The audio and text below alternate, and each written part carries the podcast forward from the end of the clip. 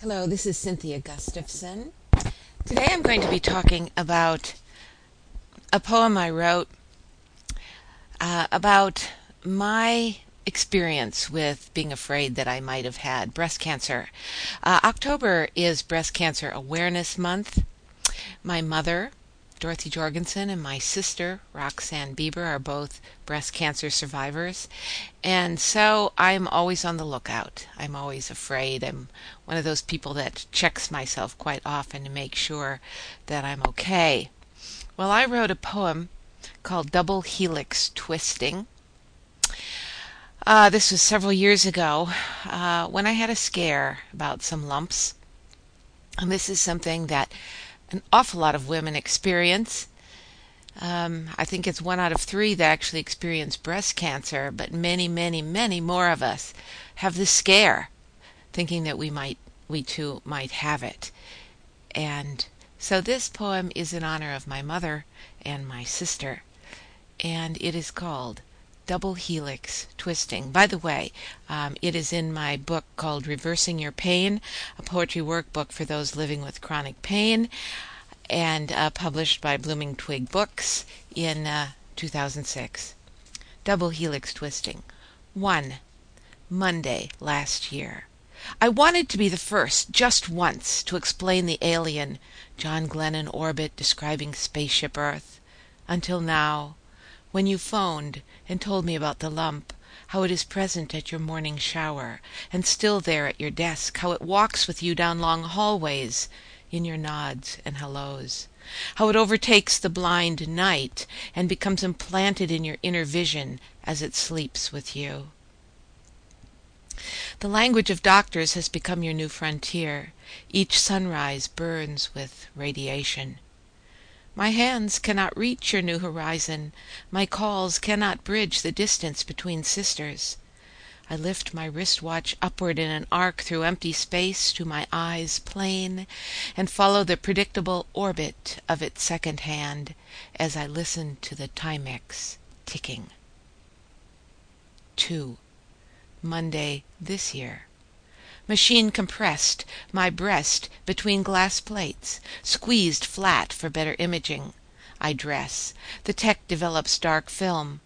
I remember mother, how the nurse did not let her leave, with chill voice, Go directly to hospital, do not pass go. And my sister too, how she was cut on the surgery table within hours. The tech says, Go. Relief floods muscles and breath, for today I am well. 3. Saturday. The envelope from St. John's Hospital is routine, I say, but no! I reread the halting words. Breast imaging indicates need for additional evaluation, does not mean serious problem, should not be ignored. My lord, I call the doctor, too late. It's Saturday, forced to wait. 4. Sunday. My mind hurls through space and cannot stop ticking. I pray without ceasing in my garden's cool light, pruning October's perennials for winter. 5. Monday, second week. My phone connects first. Nurse answers at 8 a.m. At 1 p.m. I'm to come tomorrow for ultrasound.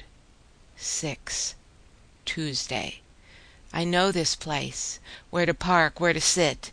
The registration nurse recognizes me, a returnee, like a teen who fails her driver's test seeking another chance at control. The ultrasound clicks as the sensor picks up what is wet and what is dense, gliding slick over my breast. Nothing hides from vibrating waves of sound. Two more days will pass until the doctor knows what has been found. I fuel my breath sucked in I feel my breath sucked Downward into an unknown black hole. 7. Wednesday. My thoughts turn to funerals. Would the church be full like Dad's or empty as grandfather's? Would they bury my cancer flesh, or like the old tree with Dutch elm disease, let the authorities dispose of me? 8. Thursday. I listen to a radio show of cancer survivors, some lopsided, some without hair, not caring any more about beauty.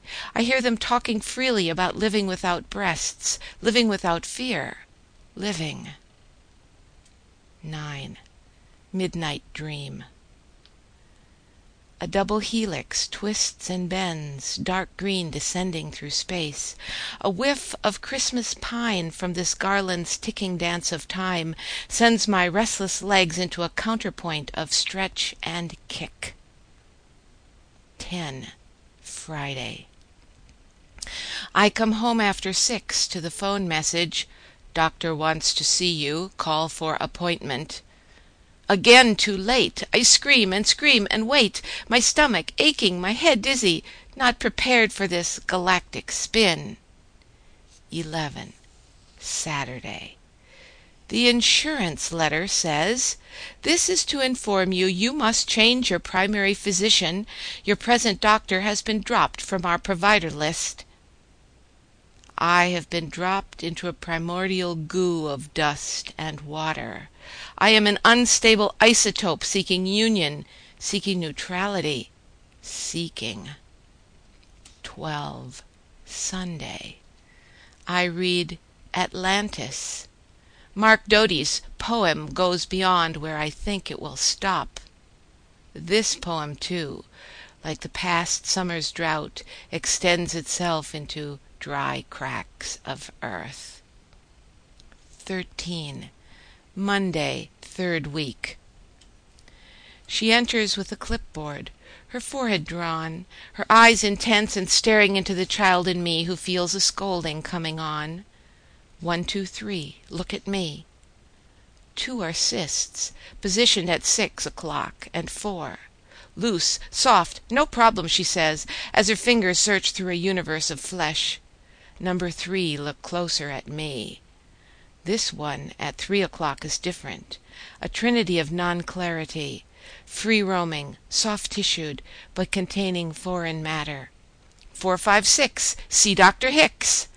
She calls herself conservative, wants a second opinion, a surgeon, to feel and maybe cut, but I am a liberal, open only to thought.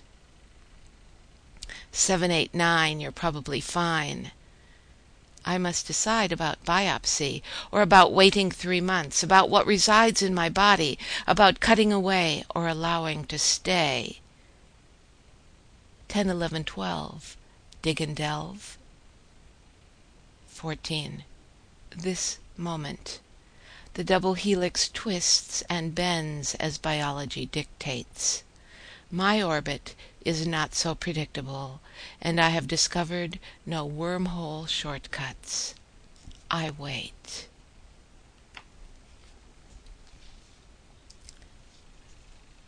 That poem in honor of my mother and my sister, who are both breast cancer survivors. I hope if you're a woman, you check yourself. And actually, some men also get breast cancer and, and should check themselves as well. That's it for now. I hope you're enjoying this October and its beauty before the coming winter. This is Cynthia Gustavson. Remember to see me at my website www.cynthiagustavson that's Gustavson with a V, not an F, dot com. Goodbye.